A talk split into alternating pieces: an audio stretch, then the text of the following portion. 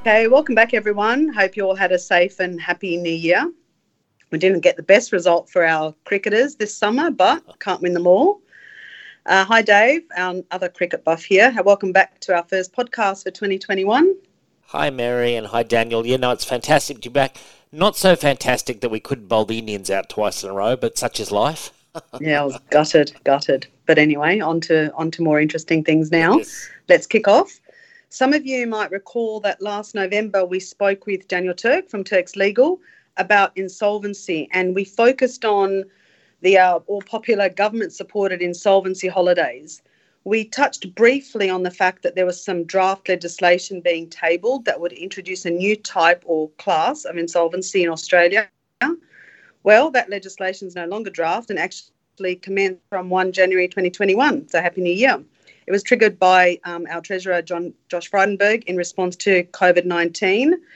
Um, and uh, we want to talk a little bit about that today with Daniel. So, welcome back, Daniel. It's great to have you back.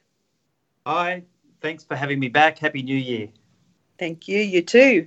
So, Daniel's um, our guest today is going to explain some of the reforms that can help your clients not only going through this new process, but also any businesses who are owed money from a small business going through this. So, Daniel, can we just start by recapping what actually triggered the reforms? We'd be interested to hear your summation around why these laws were introduced, were they necessary, and what we hope to achieve by introducing them.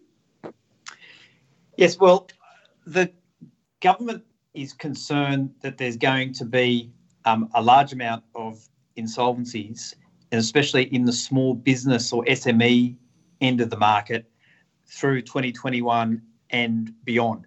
And so what they've done is put in place some new measures uh, to have some companies that would normally go into an insolvency administration and have to stop um, and close down their businesses if they're wound up, uh, have the opportunity to simply put a proposal to their creditors where they can, um, well, their creditors will accept a deal in relation to their debts globally and they can trade on in that period. So they introduced a whole new regime outside of insolvency administration to uh, which they call restructuring, which is to um, uh, try and lower the amount of businesses that go into insolvency administration and and have deals done.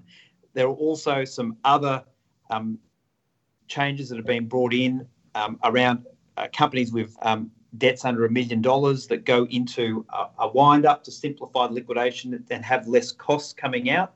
It's the hope of that and um, and also some measures to put in place to give companies time to think about um, appointing a, a, restructuring practitioner and avoid being wound up in that period. So there's there's about four different um, areas which the government is focused on in this legislation, and it's really to uh, because they're expecting there to be some more insolvencies and to try and um, have less insolvency administrations and more deals done with creditors. Okay, but um, it's not. It's not. Um. Sorry, just really quickly. It's not when you say to put um in place opportunities to put a proposal to their creditors and therefore continue to trade. It's not about forgiving the old debt completely, is it, or or is it? Uh, no, it's not about forgiving the old debt. And under this new reconstruction regime, uh, during the reconstruction period, which so what what will happen? The the reconstruction practitioner will get appointed by the directors where they think that the company is insolvent or will become insolvent shortly, and uh, over the next four weeks, they will have to put together a plan to go to their creditors about the debts that were owing to creditors by the company at the time of the appointment of the practitioner in the meantime, they can't pay those old debts. They're not allowed to. And uh, they can keep trading on, but they can't pay the old debts. And a plan goes out to all the creditors who were owed money at the time of the appointment about a deal. And you, will expect that it's going to be a compromise deal um, on their debts or um, a deal where they're going to be paid over time in relation to their debts. And it's put out to all creditors for acceptance. And um, once you have creditors approve that generally, it's binding on all of them. Right. Okay. Okay. Thanks. All right. A linked question, I guess, to what you've been saying, Daniel. Um, so, with the reforms, uh, what are the reforms, and can you explain in layman terms what these reforms are and who they're targeting? So, kind of linked into what you were just saying. Yeah. So, first of all, you've got um, a, a, a, a thing called temporary restructuring relief, and what that is is that companies who um, have debts of less than a million dollars and think that they are going to now look at appointing a reconstruction practitioner to put a deal to their creditors, they can file a declaration to that effect with ASIC, and it's a and, and it's and it's open information on the ASIC website for everyone to see. And if they file that document, they have temporary relief from statutory demands being served on them um, uh, unless they're for debts over $20,000. Normal statutory demands for companies that haven't filed such declaration are only $2,000 and they go for 21 days. If you have filed this declaration, um, creditors can only issue a statutory demand on you for payment if, if it's a six month demand and for debts over 20 grand. So that's going to give some relief from um, companies that would be wound up over debts um, less than $20,000. And also, if they f- sign that declaration that they're intending to appoint um, a reconstruction practitioner, they have relief, the directors have relief from insolvent trading. So for debts they incur in the ordinary course, they even if the company is insolvent, they um, aren't going to have personal liability. This temporary restructuring relief, the mere filing of a, of a declaration with ASIC that you're intending on appointing somebody, that comes to an end at the end of March. So this is a very temporary thing at the moment. It's only going to go for the first three months of the year. That's the first thing they're put in place, and it's really to try and s- stop companies being wound up by creditors who are thinking about um, appointing a reconstruction practitioner. Then you have um, this reconstruction regime, which is coming, which is a new thing, just like company administration where you have an administrator appointed who takes control of the company's assets and um, deals with creditors about whether it should be wound up or an agreement should be reached through a deed of company arrangement. You now have this new regime called business restructuring. And what happens there, the, the, the, the restructuring practitioner who's a liquidator, practicing liquidator, gets appointed by the directors and he's got uh, four weeks to put a plan prepared by the directors and the company to all the creditors about um, a, a, comp, a deal in relation to their debts going forward for them to accept. In the meantime, the company is still in con- con- the control of the directors and they can trade on. Um, there's some restrictions about uh, them paying off old debt. They're not allowed to do that, uh, but they can certainly trade on. And um, a deal will um, be put to creditors who are owed money at the time of the appointment um, for them to accept or reject. And if they accept it, then that plan's done and the company moves on and they've agreed to their old debts being the subject of this deal. If they don't accept it, then the company then is back on its own and somebody can then proceed to, um, uh, they, they'll appoint an insolvency administrator or be wound up. So this small business, this, this, this business restructuring, it only applies to companies um, with debts um, total debts of less than a million dollars, and it's not a valid proposal unless they've already paid all their their, their employees out. Mm. So there's no employee entitlements owing, and right. that they've lodged their tax returns. So, um, look, it'll be interesting to see how many companies um, are actually eligible for this. Um, the government must be expecting that there will be a lot as a result of the events of the last year. Yeah. So now we've got a bit of an idea of the the second point about reconstruction regime and what a reconstruction practitioner does during that four week period. What about the creditors in all of this? Because they're going to have to agree to a plan, possibly lose some money, but the company can continue to trade. So why? Well, two part question. What about the creditors and all this, and why would they want to continue trading with a buyer who was unable to pay previous debt? Because I assume the reconstruction practitioner doesn't guarantee future payments. Yes, that's right. So once the reconstruction practitioner is appointed, uh, if the if the company um, wants to order more stock and incur more debt, then the practitioner, unlike an administrator, the practitioner isn't liable for that himself or herself. So it's it's on the company to pay. So it's very important that creditors are satisfied that they're going to be paid by the company for any supply once the um, practitioner has been appointed. It's during this period of time, creditors really can't do anything about their old debt but consider the plan. Um, there's moratoriums during this period on issuing proceedings, continuing proceedings, uh, chasing guarantors of the debt, uh, enforcing PPS security interests such as retention of title over stock. All of that is put on hold during this period.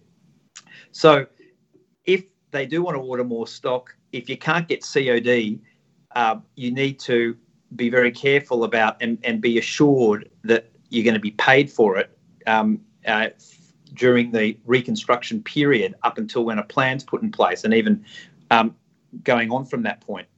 So creditors will need to be looking out for uh, the email or the letter from the reconstruction practitioner about the deal. He has to, or she has to write to everybody, um, all the creditors that they can find immediately about their appointment and put the proposal forward. If they don't, if the creditors don't respond to it, it's too bad. Your vote's not counted, but you'll still be bound by it. Uh, creditors need to disclose what their debt is or confirm what their debt is from what the practitioner is um, thinks it is from looking at the books and records. Mm-hmm. Uh, if creditors have PPS ROT, they're regarded as secured, and they're not supposed to prove for that secured debt unless they want to give up that secured debt and prove as an unsecured creditor. So, this is something that um, some of the creditors who rely on retention of title and are intending on getting their stock back, they really need to be careful about how they disclose their debt back to the practitioner at this point in time. Otherwise, they'll be giving up those rights um, if they intend on getting the stock back once the plan's put in place. So there's a few things for creditors to worry about, but you know, really look out for the plan. Um, uh, if you if only prove for your unsecured debt if you're intending on going back in to get your stock back and you don't want to deal with the company going forward and for and, and make sure you're satisfied for any ongoing purchases that aren't COD that you are going to uh, be paid for it. Yeah, that, that's the part that makes it trickier, the ongoing trade, because um, the, the whole point for the buyer is to be able to continue to trade, but creditors have to be willing to continue to trade with them. Mm. Um, yeah. Okay, um, Daniel. Look, a lot of our customers are represented by brokers. Um, what advice can you give brokers going to creditors meetings? What are the do's and don'ts when attending those meetings? Yeah, so with the reconstruction regime, mm. there won't be the classic creditors meeting down in the office um, of the liquidator. So he'll be or she'll be sending out a letter um, saying this is what we understand your claim to be, and you need to get back to them to if any dispute about the debt or the amount within five days. So there's some strict timelines on the creditors to deal with that, especially when the plan comes in to uh, that, that that you know unless they vote on it, um, they'll be subject to what all the other creditors vote on the plan, and, and they'll be stuck with it, whether or not they've put in a um, confirm their debt or not. So it's brokers need to really make sure that their clients are aware of this. So when that when, when the plans come through, the clients are dealing with it in a timely fashion. Otherwise, they could be prejudicing uh, their claims. And this is really going to be important with, I think, retention of title, like creditors that rely on decent recoveries through retention of title. And you know, if they ignore this, allow for their claims to be proved for the full amount of their debt, not reducing it for any stock that might be on hand, and then they're giving up those retention of title rights. There could be some unhappy people down the track mm. if they do go to want, want to go and seize their goods and find out that they've blown um, or they're given away those rights through um, not dealing with the reconstruction period properly. Okay, um, if we can just ask a couple more questions we understand that there's changes uh, for bankruptcy reforms for sole traders also going to come into play. Can you give us a brief um, overview of that as well? Yeah, so unlike the corporations um, changes which have been enacted in legislation and are um, now in practice, the, with the bankruptcy, what's happened is they've put out um, some papers about some proposed changes. At the moment, they're really to do with debt agreements that uh, uh, insolvent sole traders may want to put in place with their creditors. You've always had these debt agreements, personal insolvency agreements in the past. It looks like they're just changing the thresholds for those at the moment. So um, it's it's to make it easier for um, the the the insolvent sole traders to be eligible to put these proposals to creditors. So it's it, at, at this stage, it's not too much that's going to affect the trade creditors um, I, from I, I, can see or any significant changes to bankruptcy at the moment. So, but this is something we just have to wait and see because it's just been a submission paper that's, that's only come out over the last week or so. Now, uh, Daniel, like if you look at all this, do you think these laws are a good thing? Like, what's your opinion? Uh, I think the the the reconstruction laws are have got some good aspects to them, and and having this sort of situation where the company can stay in control and possibly trade on and do deals with its creditors and, and keep going these smaller companies instead of an insolvency administration where where where you've got these smaller companies where there's been very small dividends that are being paid to creditors and everything's shut down and um, uh, a lot of work has had to be done by insolvency practitioners. I think it's that can be good. I don't like how they've dealt with PPS creditors through it. I think they've um, potentially exposed PPS creditors to some heavy losses during the reconstruction stage because under during the reconstruction stage before a plan is agreed the company is allowed to sell security stock subject to retention of title in the ordinary course of business. And there's moratoriums on creditors being able to go and seize their assets. As distinct from in an insolvency administration where whilst the administrator can sell that stock in the ordinary course of business he needs to account back to the secured creditor. There's no there's no equivalent wording in the reconstruction about an accounting back to the creditors. Once the plan is put in place um, and agreed, if there's still stock there, those creditors with with ROT can go in and can, and and take steps to get their stock back. There's no there's no issue there, but I am I do see some concerns about ROT stock during this um, four to six week period where there's um, reconstruction plan is being formulated, and there may be some threats about court action if they don't keep the proceeds set aside and and and, and not use it to go and buy new stock and all that sort of thing. So there'll be that, that that's one thing that concerns me with it all, and I and, and I really think that the creditors and brokers who rely on ROT need to be on the ball with this and and having the right correspondence going out early to try and protect their rights as best they can. But you're saying there that with the the risk to PPSR or PPS, um, that they lose their right to go and, and grab that stock during that that reconstruction period. But are you saying that they also lose their right to proceeds as well, or that's the part that's unclear? It, it's it's unclear, and on one on one look at this legislation, I think that there's no problems for the company to um, sell security stock, stock on hand, as it would in the ordinary course of business. And there's no obligation for it to um, put that money aside to pay the secured creditors later on. Um, and there's a there's unlike an administrator, and I think that if um, it's just it's it's it's nowhere near as clear those obligations on the company selling the stock as there would be for an insolvency administration. And it's it's it, I think there's this potential exposure period for creditors that's a, maybe a hole in the legislation at the moment. But look, there's nothing stopping creditors who have stock on hand um, threatening to go down to court to get orders to secure those proceeds at, at any time. It's it's it's something which it, it's an annoying thing for, for creditors to have to do, but that from what from what I can see so far before we've had too much practical application of this legislation, I see that that's something which creditors need to consider doing. Okay. Did you have any other questions, Dave? Uh, yeah, just one question, uh, Daniel. We understand there's been some changes to company liquidation. Can you can you bring us up to date on that? Yeah, at the same time that they've brought in the legislation about this new reconstruction regime for companies with debts less than a million dollars, for insolvent companies that have actually gone into liquidation and are being wound up by liquidators, there's now some procedures or new new law that if